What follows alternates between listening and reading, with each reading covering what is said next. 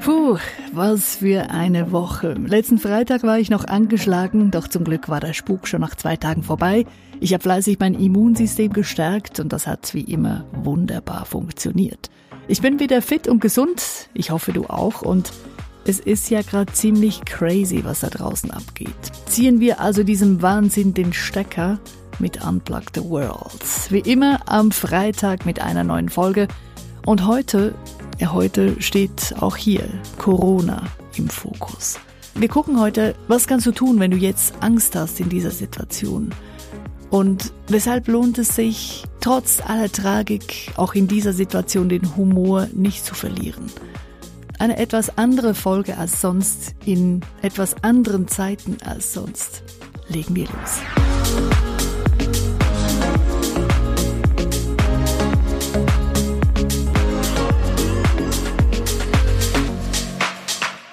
Ein Wirtschaftspsychologe sagte vor ein paar Tagen, inzwischen gibt es mehr Corona-Experten als Patienten. Und irgendwie hat er ja recht. Das Internet ist voll von Berichten. Auf Google gibt es über zwei Milliarden Suchergebnisse für dieses Thema. Zwei Milliarden. Und diese Berichte, die sind ja praktisch alle innerhalb der letzten drei Monate entstanden. Oder sogar weniger. Wir kommen also gerade fast nicht um dieses Thema herum. Denn selbst wenn wir keine Berichte dazu lesen, keine Nachrichten schauen, kein Radio hören, wir erleben die Auswirkungen davon im Alltag. Leere Regale in den Geschäften, weniger Leute auf den Straßen und in den öffentlichen Verkehrsmitteln und die ganzen geschlossenen Restaurants, Bars, Kinos und so weiter. Viele Leute kommen gerade ziemlich an den Anschlag. Es herrscht Unsicherheit, Angst und teilweise sogar Panik und wir fragen uns, was wird noch geschehen? Wo führt das alles hin? Bei aller Unsicherheit und den scheinbar düsteren Aussichten ist es auch kein Wunder, dass sich viele überfordert fühlen. Und doch gibt es auch die andere Seite. Ich war gestern kurz spazieren am Mittag, um ein bisschen Sonne zu tanken. Und dabei habe ich mehrere Geschäftsmänner gesehen, die in ihren Anzügen ebenfalls einen Spaziergang gemacht haben. Natürlich jeder für sich alleine. Doch es schien so, als würden sie diese ungewohnte Ruhe und das Durchatmen genießen. In der aktuellen Situation werden wir wirklich gezwungen, aus dem Hamsterrad des Alltags auszusteigen, einen Gang herunterzuschalten, Dinge anders zu tun, als wir das sonst tun. Und das ist für einige doch auch gerade sehr wohltuend, denn sie können endlich ihre Batterien wieder aufladen und durchatmen. Doch eben, für ganz viele Menschen ist diese Situation purer Stress. Sie wissen nicht, wie es weitergeht, werden jeden Tag mit neuen Unsicherheiten konfrontiert. Verliere ich jetzt meinen Job? Werde ich noch Geld haben in ein paar Wochen? Wie schaffe ich es, diese Situation heil zu überstehen? Und diese ganze Unsicherheit sorgt logischerweise für schlaflose Nächte, für ein Gedankenkarussell, das sich scheinbar endlos dreht, für viele Fragezeichen und keine Antworten. Falls es dir genauso geht im Moment, kann ich sagen, du bist nicht allein. Ich habe in den letzten Tagen mit vielen Menschen gesprochen und habe viele getroffen, denen es richtig schlecht geht im Moment, die große Ängste haben. Dass eine solche Situation für Ängste sorgt, ist klar. Die Frage ist, wie gehen wir damit um? Denn wissenschaftliche Studien haben ja schon mehrfach gezeigt, dass wer Angst oder Panik hat, wer sich ständig sorgt oder verunsichert ist, der schwächt nachweislich sein Immunsystem.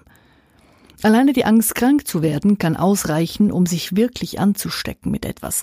Das sagt zumindest die amerikanische Ärztin Dr. Christiane Northrop. Wenn wir Angst haben, wird Cortisol und Adrenalin ausgeschüttet. Bleiben diese beiden Hormone über längere Zeit in unserem Körper in hoher Konzentration, dann schwächen sie das Immunsystem. Zu ähnlichen Ergebnissen kam auch der Bestsellerautor Dawson Church. Er hat eine Reihe von klinischen Studien durchgeführt. Dabei wurden die sogenannten Immunglobuline im Blut gemessen. Diese Immunglobuline, die schützen uns vor Krankheitserregern, also vor Viren und Bakterien, die in den Körper eindringen. Wie seine Studien gezeigt haben, wird der Immunglobulinspiegel im Körper gesenkt, wenn wir Angst haben oder wenn wir negativ denken. Haben wir dagegen positive Emotionen, wird der Immunglobulinspiegel erhöht. Und dieses Immunglobulin schützt uns dann eben vor Krankheitserregern, die in den Körper eindringen. Um das Immunsystem optimal zu unterstützen, wäre es also sicher sinnvoller, möglichst viele positive Emotionen zu haben oder wenn immer möglich für etwas Entspannung zu sorgen.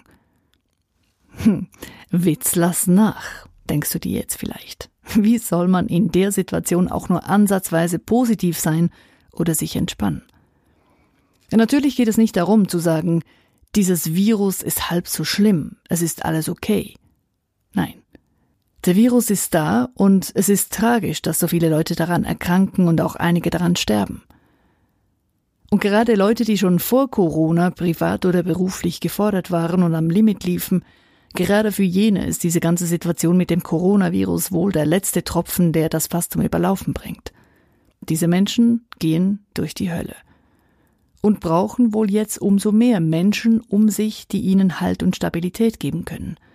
Menschen, die auch in dieser Situation Ruhe bewahren, die sie ernst nehmen und ihnen zuhören. Dass jetzt Ängste da sind, ist völlig verständlich. Und es geht auch nicht darum, keine Angst mehr haben zu dürfen. Die Frage ist mehr, wie schaffen wir es, diese Ängste auf ein Minimum zu reduzieren? Wie schaffen wir es, einen Umgang mit dieser Angst zu finden, sodass der Leidensdruck möglichst klein gehalten werden kann. Denn die Situation ist, wie sie ist. Wir können gerade nicht viel daran ändern. Klar, wir können natürlich die ganzen Quarantänemaßnahmen und das Social Distancing einhalten. Für mich ist es keine Frage, dass diese Maßnahmen nötig sind, um die Anzahl der Leute, die gleichzeitig erkranken, möglichst tief zu halten und die Spitäler eben nicht zu überlasten und zum Kollaps zu bringen. Es braucht die Maßnahmen wie Hände waschen, Abstand halten und sich nicht ins Gesicht zu fassen. Diese Maßnahmen helfen, das Risiko für eine Ansteckung zu minimieren. Es geht also nicht darum, das Ganze auf die leichte Schulter zu nehmen, aber gleichzeitig bringt es auch nichts, wenn wir uns im Angstmodus oder in der Dauerpanik halten. Im Gegenteil. Das Immunsystem wird dadurch angreifbarer. Also wäre es doch viel schlauer, wenn wir in dieser Situation, wo wir sowieso nichts ändern können, dafür sorgen, dass wir uns möglichst mit Dingen und Leuten umgeben, die uns gut tun. Denn wenn wir im Panikmodus sind, dann können wir auch nicht mehr klar denken. Dann handeln wir irrational und kaufen zum Beispiel Klopapier bis zum Umfallen. Und sorry, aber wenn die Welt im Corona-Wahn untergeht, dann ist das Klopapier wohl das kleinste Problem. Wenn es kein Klopapier mehr gibt, dann kann man sich ja den Allerwertesten immer noch mit Wasser und Seife abwischen oder mit einem Waschlappen. Ja, ist vielleicht nicht ganz so angenehm und bestimmt nicht das, was wir uns gewohnt sind. Aber es würde funktionieren, weil in ganz vielen anderen Ländern wird das genauso gemacht. Das fehlende Klopapier ist also gar nicht wirklich ein Problem. Aber viele denken, ich muss Klopapier kaufen, das ist jetzt ganz wichtig. Denn was mache ich, wenn es plötzlich keines mehr gibt? Und weil wir so im Panikmodus sind, können wir gar nicht mehr klar denken und beginnen das zu tun, was alle anderen auch tun. Aber ganz ehrlich, wenn es in den Läden tatsächlich nichts mehr zu kaufen gibt, dann ist das Klopapier das kleinste Problem. Dann sind wir arm dran, wenn es nichts mehr zu essen gibt oder wenn der Strom ausgeht, wenn kein Wasser mehr fließt oder was auch immer. Von solchen Szenarien sind wir glücklicherweise meilenweit entfernt. Aber eben diese Angst und Panik lässt uns Dinge tun, die wir im Normalzustand wahrscheinlich so gar nicht tun würden. Ich habe mir vor ein paar Tagen auch ernsthaft Sorgen gemacht wegen dem Klopapier. Und da musste ich plötzlich lachen, weil ich merkte, wie absurd das doch ist. Eben, es gibt ja andere Wege, wenn es jetzt tatsächlich kein Klopapier mehr geben sollte. Und Lachen ist in der jetzigen Situation tatsächlich Gold wert. Es gibt zwar viele Leute, die sagen, du darfst jetzt nicht lachen, das ist nicht lustig, du darfst keine Witze machen über die Situation. Ich frage mich dann, warum nicht? Warum darf man nicht lachen oder fröhlich sein? Es ist ja schön blöd, wenn wir uns gegenseitig im Panikmodus oder im Negativmodus halten und uns dabei gegenseitig das Immunsystem schwächen. Die Situation kann nicht geändert werden im Moment. Natürlich werde ich nicht über die Leute lachen, die sich den Virus eingefangen haben, und schon gar nicht über jene, die sterben. Aber Humor in einer solchen Situation zu finden, ist der Schlüssel gegen Angst und Panik. Der Psychologe und Humorforscher Willibald Ruch sagt ja, am dringendsten benötigt der Mensch den Humor, wenn es ihm schlecht geht. Und es gibt viele Studien, die zeigen, dass wir Menschen mit schwierigen Situationen tatsächlich besser umgehen können, wenn wir Humor einsetzen. Denn Humor baut Stress ab. Er entspannt uns und stärkt das Immunsystem. Und gerade jetzt ist Lachen das beste Mittel, um dieser Krise zu trotzen. In Krisenzeiten braucht es Humor. Davon war auch der vor fünf Jahren verstorbene Literaturkritiker Helmut Karasek überzeugt. Er sammelte jahrelang Witze und hat sogar ein Buch darüber veröffentlicht. Es hieß Soll das ein Witz sein? Humor ist, wenn man trotzdem lacht. Lachen ist äußerst gesund, das ist schon lange bekannt. Der Körper schüttet Endorphine aus und Dopamin, also Glückshormone. Und dadurch können wir auch besser mit Stress umgehen. Lachen ist quasi das Gegenteil von Stress. Es aktiviert den sogenannten Parasympathikus, welcher im Körper für Entspannung zuständig ist. Wenn wir also lachen, entspannt der Körper automatisch. Und wir hören auf, über belastende Dinge nachzudenken. Wenn wir lachen, ist Denken unmöglich. Und das tut doch ganz gut. Einfach mal dieses Gedankenkarussell zu stoppen.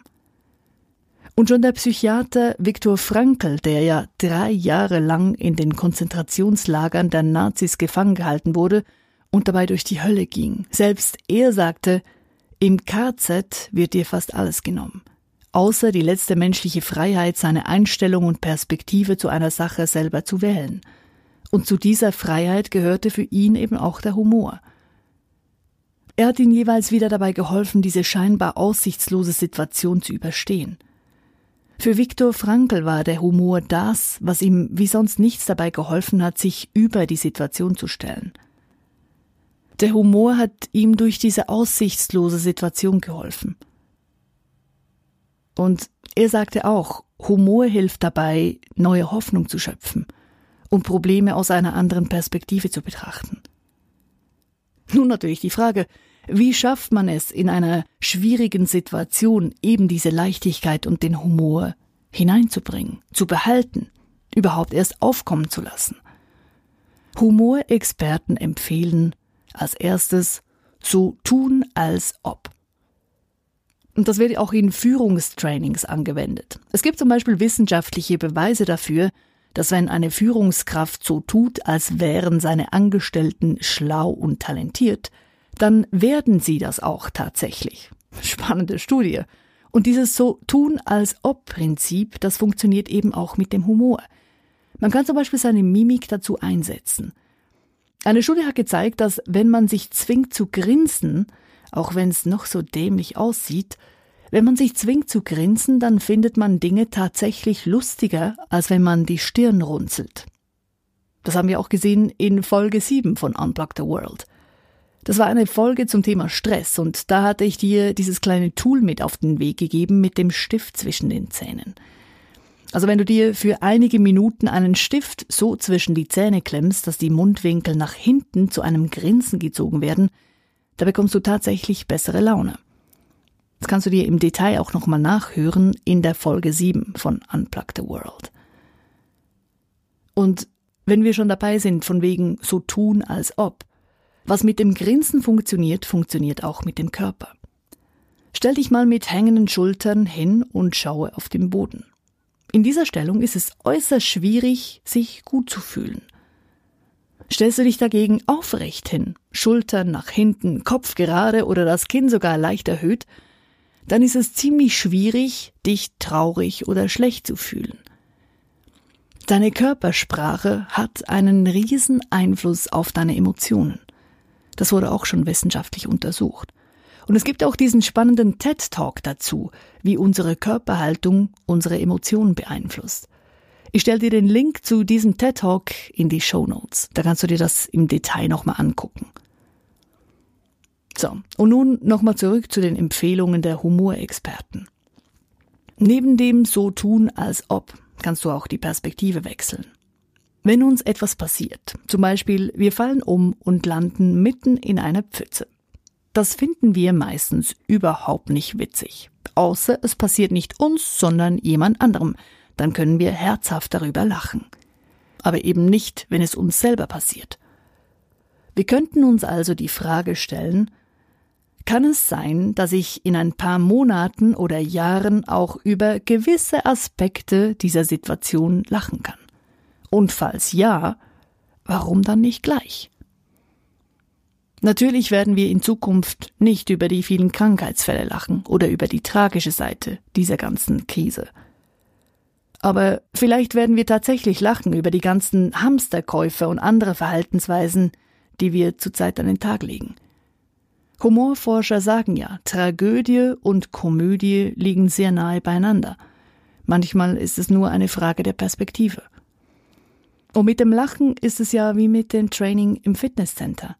Einmal dahin zu gehen für ein, zwei Stunden reicht nicht, um dauerhaft muskulös zu werden. Es braucht Training. Und auch lachen kann man kaum auf Knopfdruck, wenn man es sich nicht gewohnt ist, zum Beispiel über sich selbst zu lachen.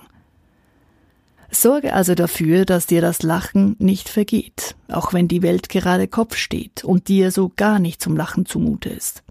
Vielleicht findest du ja doch Möglichkeiten, wie du wieder etwas Leichtigkeit und Humor in den Alltag bringen kannst. Denk dabei an Viktor Frankl, der eben im KZ war für drei Jahre und selbst da sein Lachen nicht verloren hat, zumindest zwischendrin. Vielleicht findest ja auch du Möglichkeiten, wie du wieder etwas Leichtigkeit und Humor in den Alltag bringen kannst. Für das Immunsystem auf jeden Fall wäre es Gold wert. Und so gesehen sind die ganzen Videos und Bilder, die gerade in den sozialen Medien und auf WhatsApp kursieren, im Endeffekt eben doch auch eine Art Selbsttherapie. Humor beweisen zum Beispiel auch die ganzen YouTube-Tutorials, die es inzwischen gibt, mit Ideen, was man aus leeren Klopapierrollen alles basteln kann. Oder interessant auch andere Länder, andere Notvorräte. Während bei uns Klopapier und Pasta gehamstert wird, sind es in Frankreich angeblich Rotwein und Kondome. Und in Holland Klopapier und Gras. Auch wenn diese Situation jetzt gerade Verhaltensweisen hervorbringt, die eher unsozial sind, eben diese Kämpfe ums Klopapier zum Beispiel, so kommt es gerade jetzt eben an vielen Orten auch zu mehr Verbundenheit und Solidarität. Junge Menschen, die für Ältere einkaufen gehen, Crowdfunding-Projekte für Firmen, die jetzt schließen mussten, kollektiver Applaus für Menschen, die in diesen Zeiten rund um die Uhr arbeiten – und während die einen alle Hände voll zu tun haben, sind die anderen dazu angehalten, zu Hause zu bleiben. So manchem fällt dabei die Decke auf den Kopf. Wir haben plötzlich viel mehr Zeit. Mehr Zeit, um uns zu langweilen. Mehr Zeit, um uns einsam zu fühlen. Mehr Zeit, um Berichte zu lesen über diese Krise und unsere Angst noch mehr wachsen zu lassen. Aber wir haben eben auch mehr Zeit, um uns auszutauschen mehr Zeit mit unseren Freunden oder Familien. Und ich habe jetzt schon einige Eltern gehört, die gesagt haben, ihre Kinder seien in den letzten Tagen richtig aufgeblüht.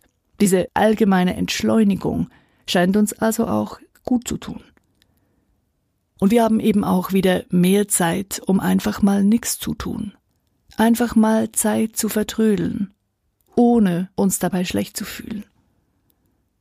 Aber eben, so ganz entspannt können ganz viele Leute diese Situation nicht ansehen, verständlicherweise. Was also, wenn du zurzeit einfach Angst hast und nicht weißt, wie du damit umgehen kannst? Frage dich in der Situation mal, wovor genau habe ich Angst oder Panik? Ist es die Angst zu erkranken? Ist es die Angst zu sterben? Ist es die Angst, in dieser Situation alleine zu sein?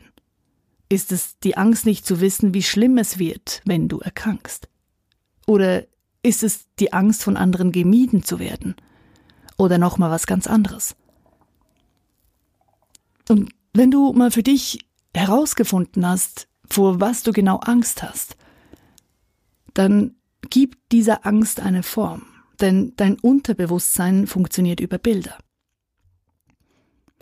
Ich habe dazu ein spannendes Experiment, das auf den ersten Blick ein bisschen abgefahren klingt und wahrscheinlich einige Leute dazu bringt, den Kopf zu schütteln und zu denken, mein Gott, was ist denn das jetzt für eine Scheißübung?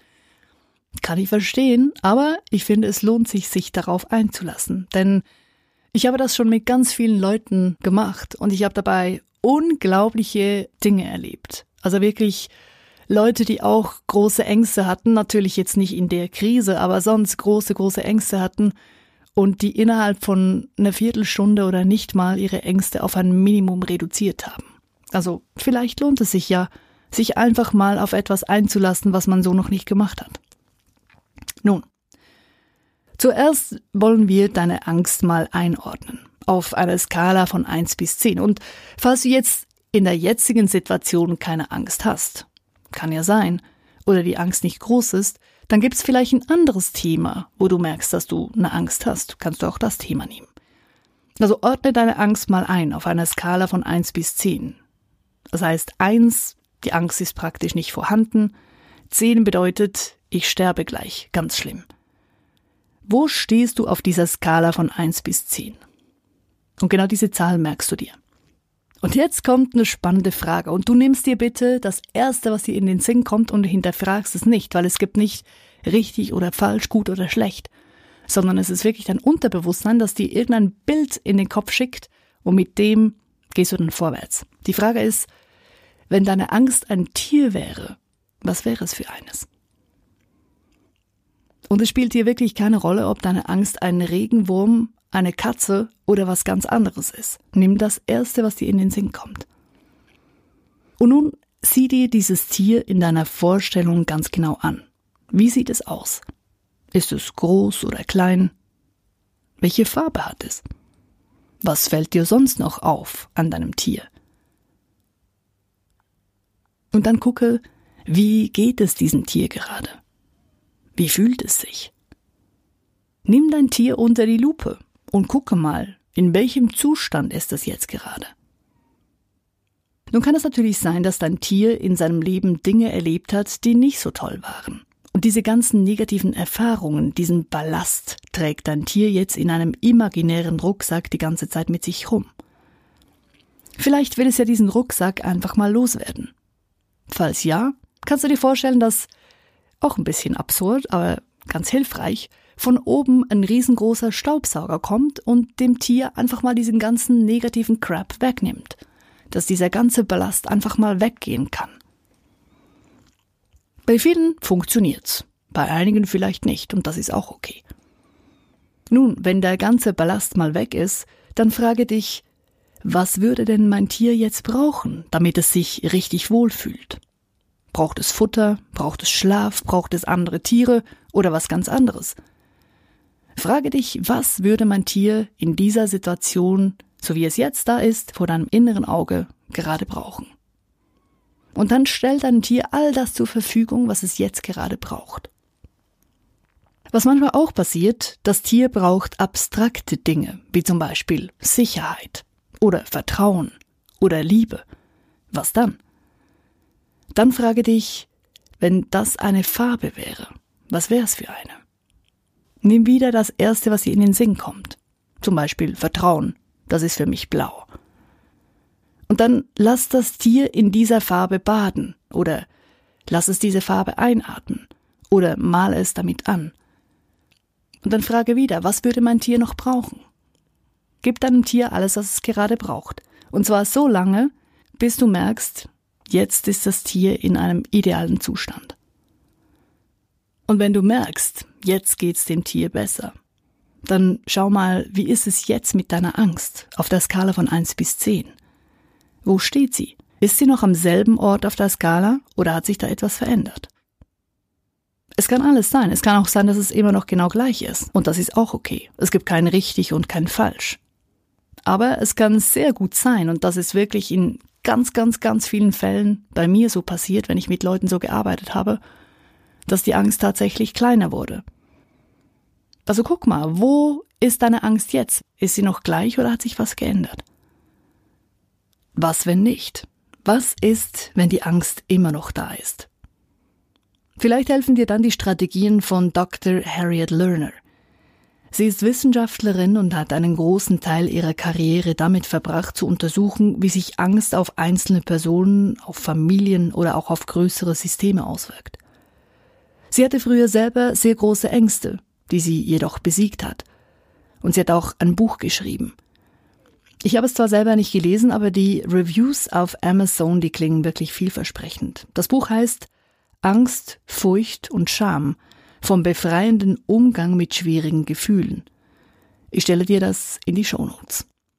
So, und jetzt also hier noch ein paar Tipps von Dr. Lerner, der Angstforscherin gegen die Angst. Erstens, informiere dich, aber übertreibe es nicht. Also den ganzen Tag von einem Newsportal zum nächsten zu hüpfen und sich nur noch mit diesem Thema zu beschäftigen, ist nicht empfehlenswert. Such dir lieber eine oder zwei Quellen, wo du informiert bleibst, aber wo auch auf eine sachliche Art und Weise berichtet wird über dieses Thema. Zweitens. Verurteile dich selbst nicht dafür, dass du Angst hast. Selbst wenn du in deinem Umfeld gerade die einzige Person bist, die in dieser Situation Angst hat, was wahrscheinlich relativ unwahrscheinlich ist, aber selbst wenn es so wäre, es macht es nur schlimmer, wenn du dich mit anderen vergleichst und dich deswegen schlecht fühlst. Drittens, bitte andere Leute aus deinem Umfeld um Hilfe. Wenn du irgendwo anstehst, dann versuche nicht alles alleine zu bewältigen, sondern suche dir Leute, welche dir helfen können – auch dabei helfen können, eine andere Perspektive einzunehmen. Sich gegenseitig zu unterstützen in einer solchen Situation ist das, was die meisten Leute wollen und brauchen. Viertens, suche den Kontakt zu anderen Leuten und tausche dich aus. Auch wenn ein Treffen mit Freunden zurzeit nicht möglich ist, dann haben wir doch die Möglichkeit, uns via Telefon, via E-Mail, via Sprachnachrichten auszutauschen. Bleib in Kontakt mit deinen Freunden, mit deiner Familie, mit deinem Umfeld. Und wenn es ist, dass du während dem Arbeiten im Homeoffice eine virtuelle Kaffeepause mit deinen Arbeitskollegen machst. Und fünftens, kümmere dich nicht nur um andere, sondern kümmere dich auch um dich selbst. Tue Dinge, die dir gut tun. Bewege dich, mache Yoga, meditiere, nimm ein Entspannungsbad. Was auch immer dir gerade gut tut, gönne es dir. Das also die fünf Tipps von Dr. Lerner, der Angstforscherin. Und ich wünsche dir wirklich, dass du trotz aller Herausforderungen in dieser Krise auch etwas Licht am Horizont sehen kannst. Und auch wenn es im Moment auswegslos scheint, so ist diese ganze Krise doch auch eine Chance. Der Dalai Lama sagte mal so schön, die schwierigste Zeit in unserem Leben ist auch die beste Gelegenheit, um innere Stärke zu entwickeln. Sorgen wir dafür, dass wir uns gegenseitig stärken in dieser Zeit, dass wir uns unterstützen und helfen. Ich werde auf jeden Fall auch in den kommenden Wochen mein Bestes geben, um dir mit diesem Podcast neue Impulse und Ideen zu liefern. Und wenn du das Bedürfnis hast, mit mir in Kontakt zu treten, kannst du das machen entweder über podcast at unplugtheworld.com oder aber, ich bin auch auf Instagram mit Unblock the World und werde mich in den nächsten Tagen darum kümmern, dass ich da aktiver werde und regelmäßig poste. Und solltest du jemanden kennen, der zurzeit mit vielen Ängsten zu kämpfen hat und dem diese Podcast-Folge gut tun könnte, dann teile die Folge gerne mit der Person. Ich wünsche dir eine gute Woche, bleib gesund und ich freue mich auf nächsten Freitag bei Unplug the World. Deine Bea.